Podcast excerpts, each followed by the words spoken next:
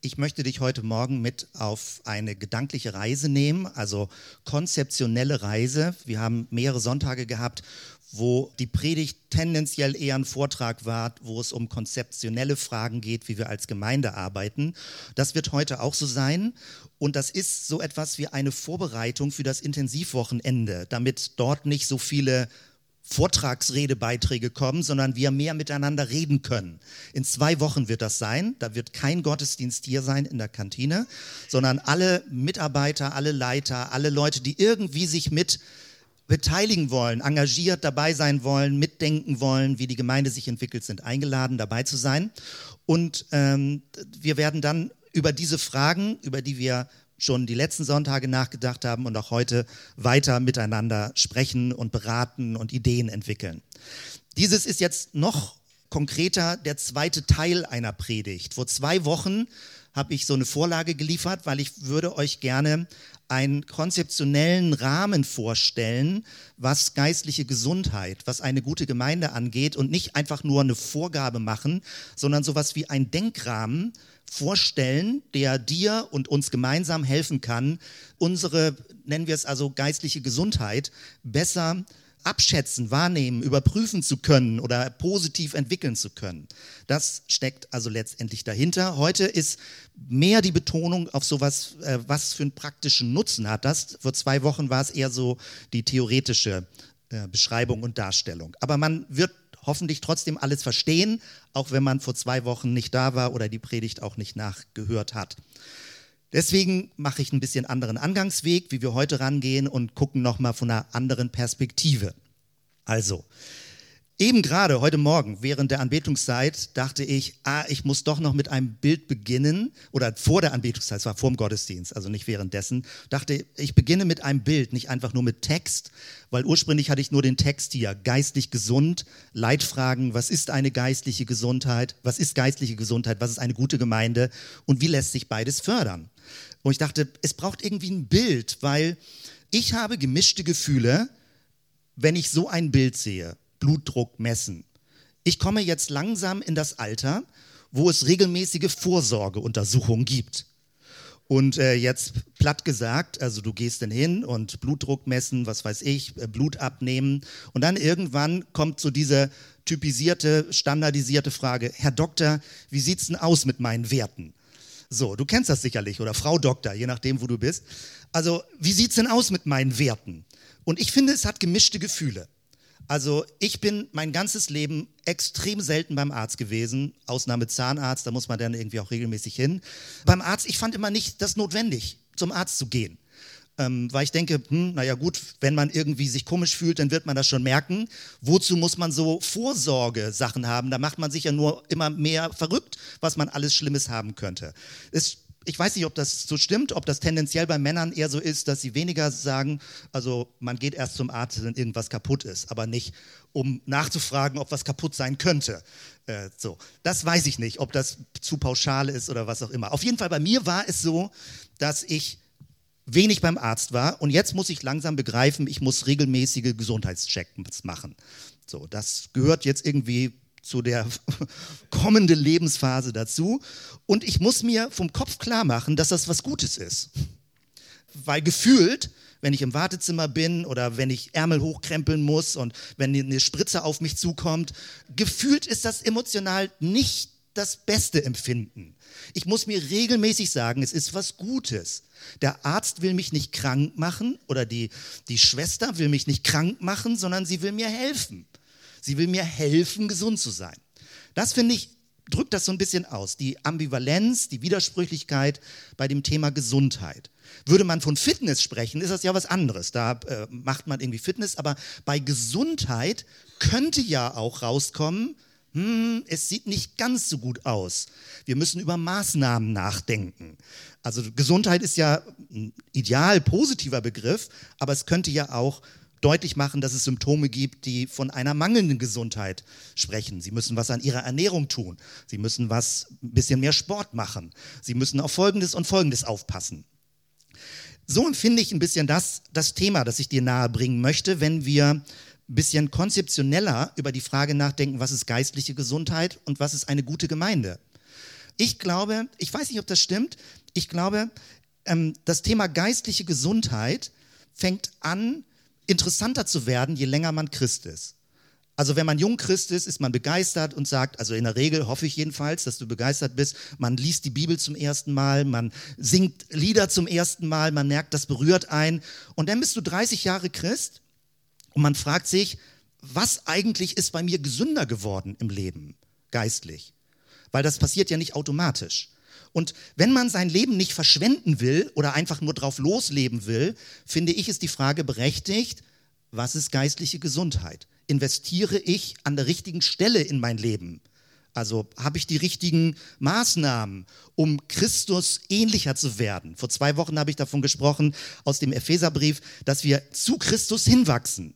Ja, aber was bedeutet das denn, zu Christus hinwachsen? Ähnlich mit guter Gemeinde. Was heißt das denn inhaltlich? Eine biblisch vor Gott gute Gemeinde. Was sind das für Themenfelder, mit denen man es zu tun hat? Also das ist das praktisch, worum es geht und was ich mit dir jetzt in den nächsten Minuten weiter bedenken möchte. Ich hatte vor 2 Wochen, also letztes Mal, mit einer großen Tabelle geschlossen und die werde ich dir jetzt nicht nochmal erklären, sondern verweise auf die Predigt von vor 2 Wochen und da gehen wir jetzt noch nicht durch, sondern ich schalte gleich weiter, damit du gar nicht erst alles versuchst jetzt zu lesen. Also ich setze neu an mit einem Bibelvers, der ähnlich zentral ist wie Epheser 4,15, zu Christus hinwachsen, wahrhaftig sein in der Liebe. Und hier jetzt aus dem Johannesevangelium, immer wenn ich die Augen zumache, sehe ich so einen Weinberg vor mir. Wir haben letzten Sommer an der Mosel Urlaub gemacht und mit dem Fahrrad durch die Weinberge fahren. Ich habe diese Bilder sehr lebendig in mir drin. Also Jesus ist ja auch, also die damalige Zeit, eine Weinbergkultur, da gab es so etwas, Jesus hat direkt etwas angesprochen, was Leute vor Augen hatten und er sagt, Johannes 15,5, ich bin der Weinstock, ihr seid die Reben. Wer in mir bleibt und ich in ihm, der bringt viel Frucht, denn ohne mich könnt ihr nichts tun. Ganz wertvoller Vers. Der Vater, also Gott, der Vater, wird vom Alten Testament als der Weingärtner beschrieben, der praktisch den ganzen Weinbau im Blick hat. Jesus als die einzelnen Reben und wir wachsen an diesen, nicht die einzelnen Reben, sondern Jesus der Weinstock und wir wachsen als Reben praktisch aus dieser Verbindung zu Christus. Das kann man auswendig lernen und ich habe das auch auswendig gelernt, also diesen Vers und man kann das immer wieder auffrischen und irgendwann kommt einem möglicherweise die Frage, was heißt denn das in Christus bleiben? Wie geht denn das? Kann man das lernen, in Christus zu bleiben? Oder ist das einfach nur so ein Gefühl? Wacht man morgens auf und sagt, ach, jetzt bin ich in Christus? Oder schläft man abends ein und hat das Gefühl, oh, jetzt bin ich nicht mehr in Christus? Was heißt denn das? Gibt es da Kriterien für? Ich denke, ja. Die Schwierigkeit ist, je nachdem, aus welchem geistlichen Milieu oder christlichen Milieu du kommst, immer wenn man Dinge anfängt zu konzeptionalisieren, dann zucken bestimmte Leute zurück, weil sie sagen, das ist doch ein Geheimnis oder das ist doch ein Wunder. Das macht doch Gott irgendwie so. Da können wir zwar für beten, aber mehr nicht. Ich glaube, wir können das konkreter fassen. Das ist mein Versuch, dir das zu beschreiben. Und ich werde ja dann an den Resonanzen merken, ob das grob nachvollziehbar ist und wir das als Arbeitsgrundlage sozusagen verwenden können. Also, was ich dir vor 2 Wochen gesagt habe, wir arbeiten mit so einer 5er-Logik. Weil 5 ist eine gute Zahl, die man noch einigermaßen, wenn man sich Mühe gibt, in Erinnerung behalten kann. 5 verschiedene Bereiche, also wo man Dinge differenzieren kann. Würdest du einen Bluttest machen? Ich weiß nicht, ich bin kein Arzt und weiß es nicht, wie viele verschiedenen Werte man abprüfen könnte. Also du könntest auch bei einem geistlichen Leben sagen, das sind mindestens 78 Werte. Aber wer lernt das? Wer versteht das? Deswegen ist es natürlich eine Verkürzung und der Versuch, sowas wie 5 Hauptfelder und Überschriften zu finden. Aber würde man noch tiefer einsteigen, wird es natürlich alles komplexer. Was heißt das? Wie verstehe ich die Bibel? Welche theologischen Grundüberzeugungen habe ich? Was heißt das, mit Jesus unterwegs zu sein? Wie verändert das mein Verhalten? Und so weiter und so weiter. Trotzdem, hier jetzt aber der Versuch, auf 5 große Bereiche zu reduzieren, damit wir das zumindest grob in Erinnerung behalten können und das als Raster vor Augen haben, was das bedeuten könnte. Jetzt ein bisschen genauer und das ist jetzt neu, jetzt nicht mehr das, was vor 2 Wochen gewesen ist. Also ich verwende neue Grafiken, auch wenn es von den Begriffen sicherlich Wiederholungen sind, aber in anderer Sortierung. Also es geht um einen Wachstumsweg und wenn man als Christ idealtypisch einen Wachstumsweg durchgeht. Es gibt gibt's auch Untersuchungen drüber, so geistliche Phasen, geistliche Schritte. Also das ist nicht einfach nur ein unklärbares Geheimnis. Also wie werde ich reifer im Glauben? Was bedeutet das, reifer zu werden im Glauben? Ich würde, ich weiß nicht, ob es dir auch so geht, es extrem frustrierend finden, wenn man 20, 30, 40 Jahre Christ ist und sich nichts verändert hat im Leben. Ich sage, ja, wozu bist du denn Christ?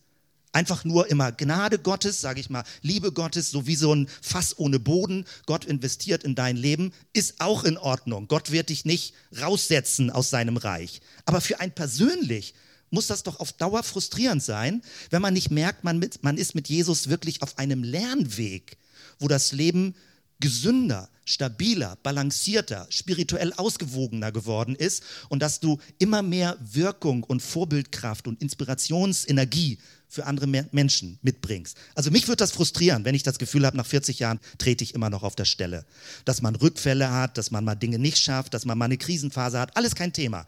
Aber all das kann ja dienen, um reifer zu werden. Und man muss darüber sprechen, was meint geistliche Reife.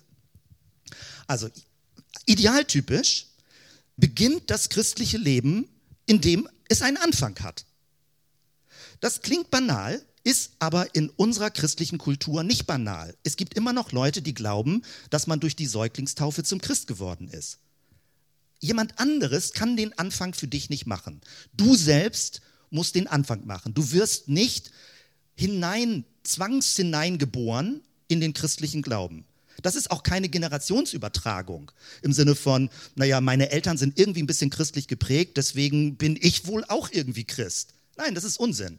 Der christliche Glaube und die Bibelverse sind, wenn Jesus sagt, folge mir nach, der christliche Glaube entsteht nicht einfach irgendwie so über Nacht, hups, morgens wachst du auf und bist Christ, sondern du bist jemand, der sagt, ich will diesen Weg gehen. Jesus lädt dich ein, ihm zu folgen und von ihm zu lernen und du ergreifst seine Hand, nimmst diesen Ruf an und antwortest darauf. Also es hat einen Anfang.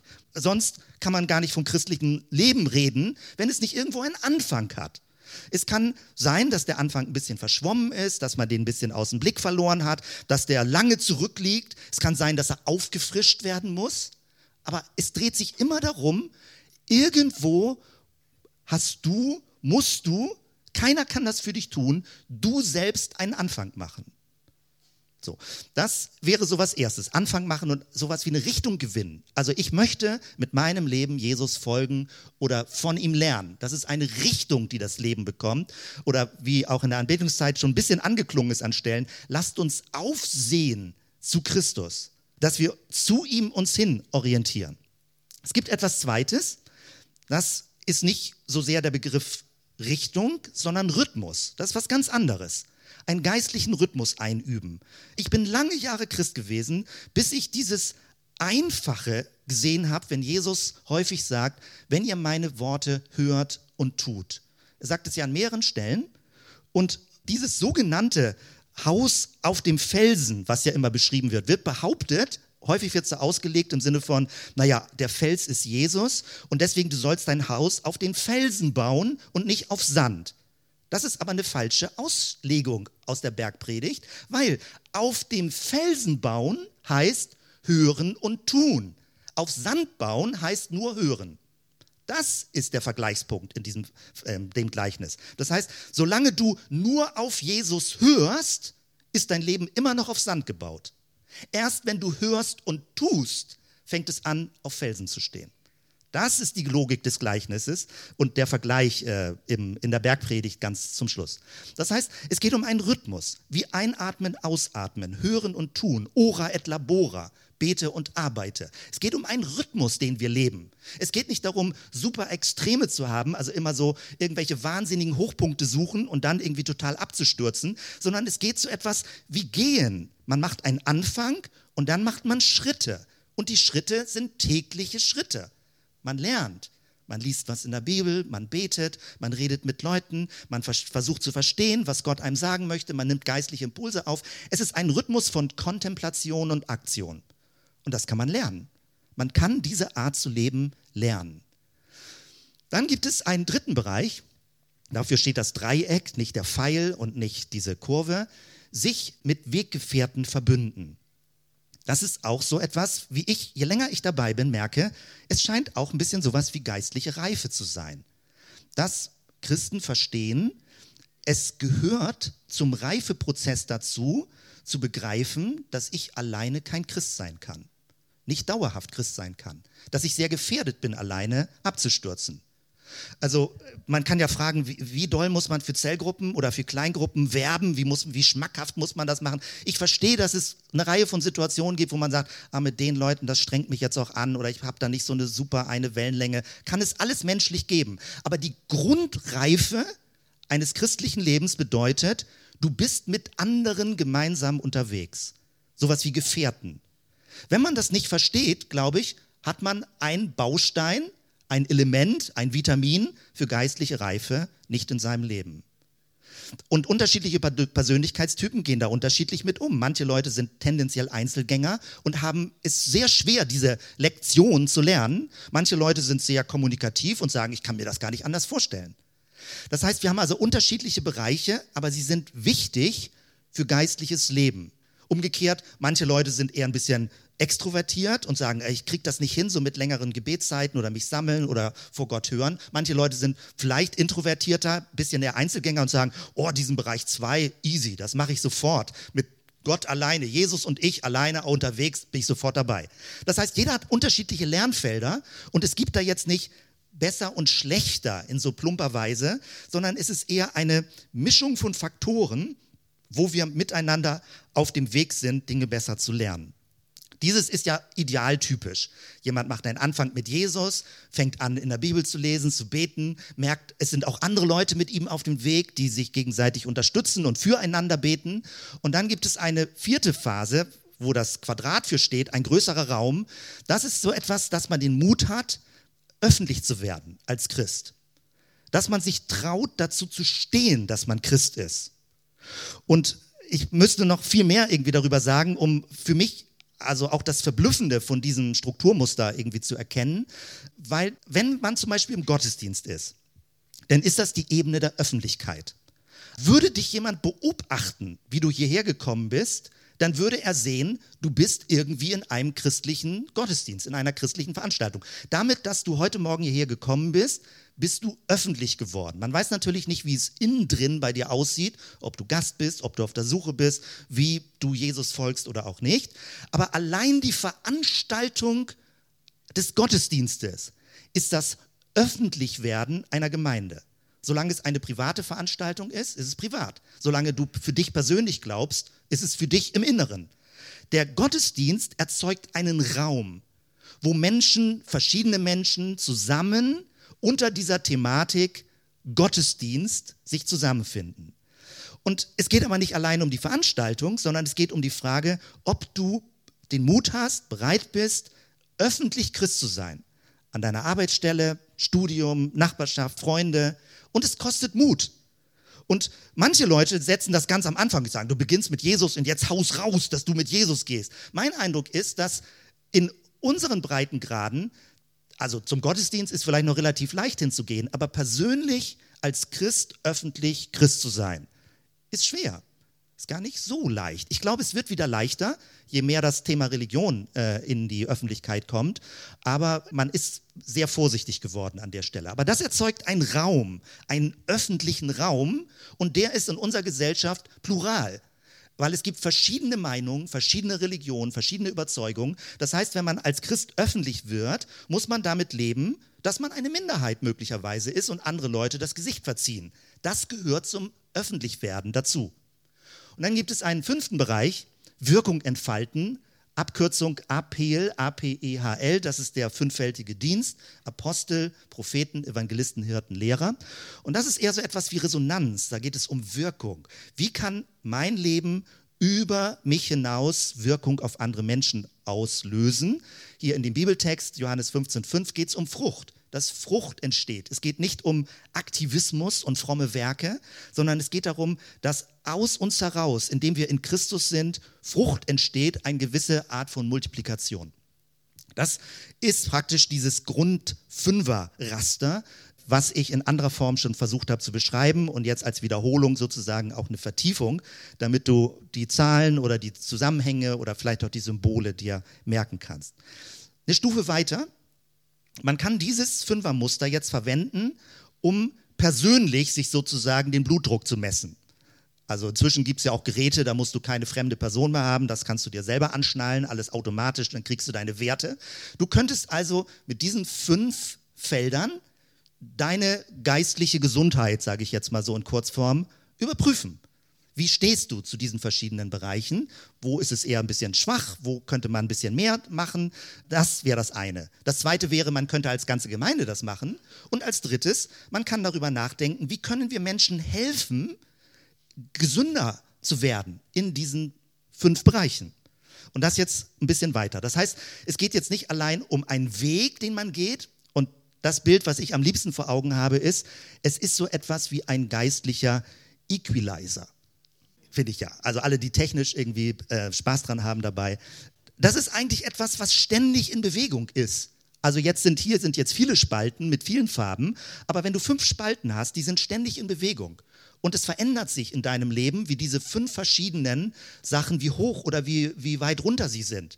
Und es ist gut, damit ein guter Klang aus dem eigenen Leben herauskommt, dass diese 5 Bereiche austariert sind und mal hoch, mal runter, es so Bassresonanzen oder höhere Resonanzen gibt und die in guter Form abgestimmt sind aufeinander. Mal ein bisschen praktischer. Ein persönliches Profil, Beispiel 1. Jemand ist sehr stark im Gottesdienst, in dem öffentlichen Raum der Gemeinde, auch für sich persönlich sehr stark. Und eine Person, man kann sie sehen, sie ist öffentlich, sie ist Christ, sie ist lange Christ, sie kommt gerne, sie versteht den Gottesdienst als Zentrum der Gemeinde. Könnte sein, was wir nicht wissen ist, also wenn man jemanden nicht genauer kennt, ist jemand auch integriert in kleineren Beziehungsgruppen?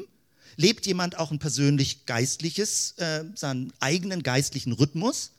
Und wie klar ist der Anfang im Leben eines Menschen? Oder ist er möglicherweise irgendwie so reingerutscht? Dann ist es einfach nur ein Gottesdienstbesucher, der noch gar nicht genau weiß, ob er Christ ist, ob er Jesus folgen möchte. Oder es wieder verloren hat und die Sehnsucht hat, wieder Kontakt zu bekommen. So könnte so ein Profil aussehen. Es könnte auch so aussehen. Jemand sagt, das absolut Wichtige ist für mich die Kleingruppe. Gottesdienst, ja, eher optional. Am Sonntag, wenn das Wetter schön ist oder wenn wir mal einen Ausflug machen oder Besuch haben oder Leute da sind, dann streiche ich den Gottesdienst. So schlimm ist es ja nicht. Gott ist immer da und er lebt in mir. Hauptsache die Kleingruppe. Da möchte ich verbindlich mit Leuten auf dem Weg sein. Dann könnte das Profil so aussehen.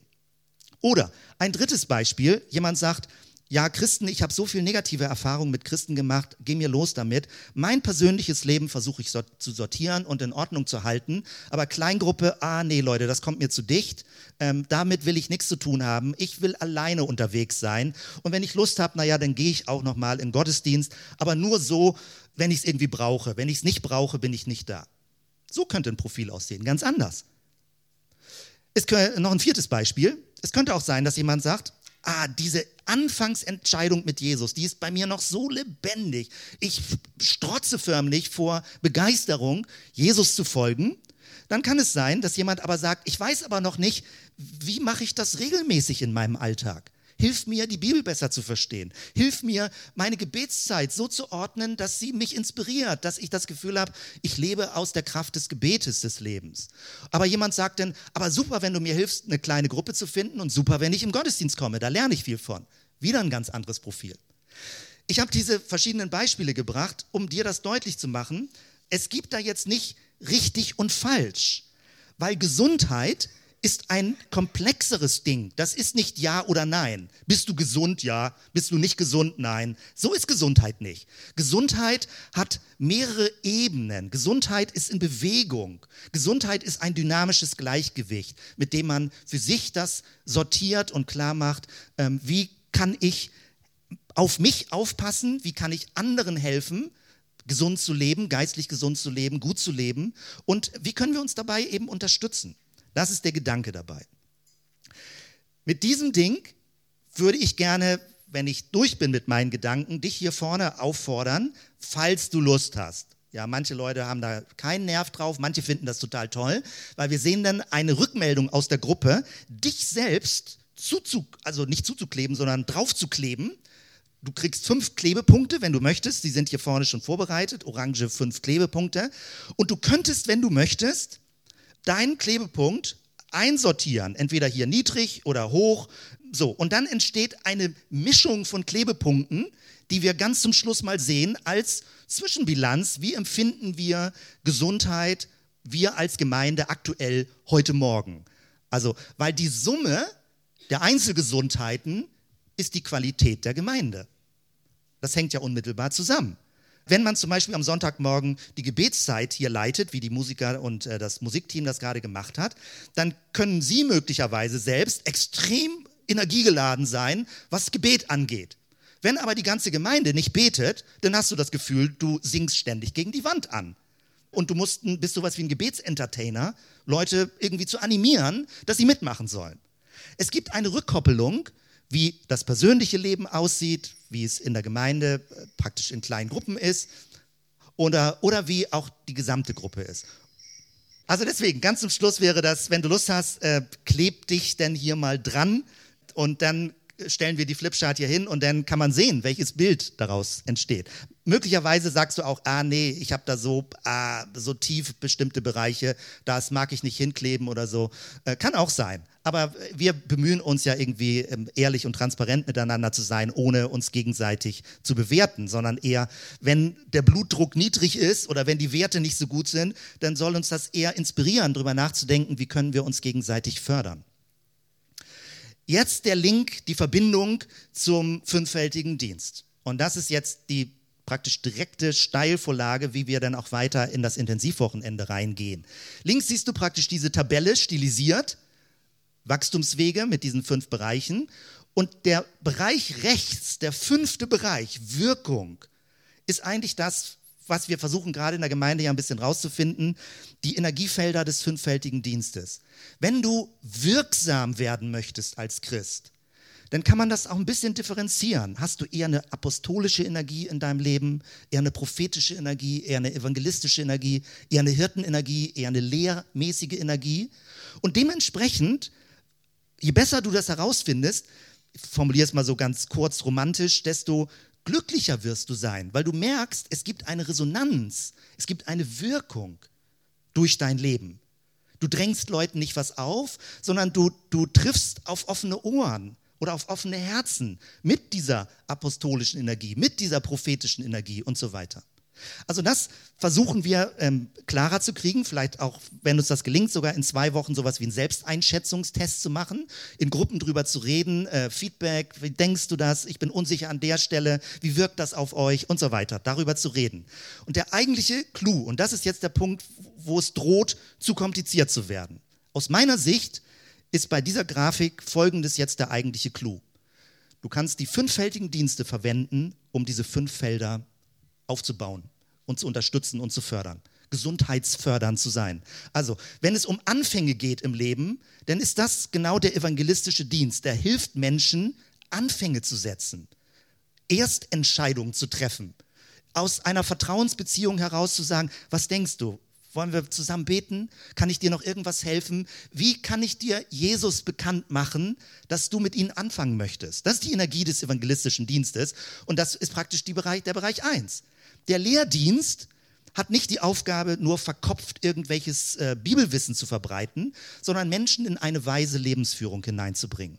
Balance für ihr Leben, einen Rhythmus zu finden. Das ist die Hauptaufgabe des Lehrdienstes, nicht nur Kopfwissen, sondern auch Herzenswissen zu vermitteln. Der Hirtendienst hat die Aufgabe, darauf zu achten, ob Menschen Gefährten finden, miteinander auf dem Weg zu sein. Ob sie Leute haben, mit kleinen Gruppen, wo sie sagen, das ist meine Bezugsgruppe. Den Leuten erzähle ich, wenn es mir schlecht geht. Bei denen weiß ich, dass die für mich beten. Wenn ich irgendwo im Krankenhaus bin, würden die mich besuchen. Das ist der Weg Hirtendienst. Und das kann genauso auch positiv unterstützt und gefördert werden. Der Bereich prophetischer Dienst ist ein bisschen verblüffend, finde ich, weil wir kennen häufig Prophetie, manchmal so als was Persönliches. Gott hat ein Wort für mein Leben oder wir bringen es dann auch mit Anbetung in Verbindung. Das ist nur die eine Hälfte von Prophetie. dass es für dich persönlich werden könnte. Die zweite, vielleicht sogar größere Hälfte lautet, dass Propheten Leute sind, die in der Gesellschaft aufstehen und sagen, es ist nicht in Ordnung. So wie das läuft, ist es nicht in Ordnung. So haben die Propheten im Alten Testament gelebt. Es geht um soziale Gerechtigkeit. Es geht sowas fast wie Petitionen machen, zu sagen, das muss sich ändern. Propheten haben den Mut, eine Position zu vertreten, auch wenn es keine Mehrheitsposition ist. Hirten haben eine tendenziell harmonische Weltsicht und versuchen, alle inklusiv zu holen, reinzuholen. Inklusion, großes Thema für Hirten. Propheten sagen, mir geht es nicht darum, ob alle dabei sind. Ich will, dass wir Klartext reden. Es muss geklärt werden, auf welcher Seite du stehst, rechts oder links. Willst du mit Jesus sein oder nicht? Wie wollen wir gesellschaftlich uns positionieren? Propheten haben immer auch eine Heiligkeitsdynamik drin. Also eine Art von Ehrfurcht im positiven Sinne. Wir müssen ernsthaft darüber nachdenken, wie wir leben wollen. Und Propheten haben den Mut, öffentlich zu werden, auch wenn sie allein stehen. Das ist die Dynamik der Öffentlichkeitswerdung. Man achtet nicht auf die Meinung von anderen, sondern man hört, wenn Gott dir etwas aufs Herz legt, dann hab den Mut, es zu tun und auszusprechen. Das hat was Prophetisches an Energie. Also das kann man auch überlegen. Wie können wir als Gemeinde öffentlicher werden? Für was wollen wir öffentlich stehen? Das ist prophetische Energie. Wo sind wir auch eine Kontrastgesellschaft gegenüber manche Dinge, die angeblich alternativlos geworden sind in unserer Gesellschaft? Und dann gibt es einen 5. Bereich, nämlich das Wirken, das über sich hinausgehen, und das ist letztendlich die Energie des apostolischen Dienstes. Apostolischer Dienst wird unruhig, wenn es alles nur so in sich gekrümmt ist, nach innen gekehrt ist, nur für sich persönlich ist. Apostolischer Dienst drängt immer noch draußen. Der will immer neue Felder erkunden. Der ist risikobereit, der sagt, da geht doch noch mehr. Das ist häufig apostolische Energie.